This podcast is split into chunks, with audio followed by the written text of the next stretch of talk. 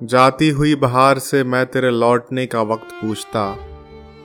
शाम ढलने को आई है, पर अभी तक तू नहीं आई। इंतज़ार करते करते थक गया हूँ, जाने कब तेरा इकरार होगा। अब तो बरसातें भी अपना रास्ता बदलने को हैं।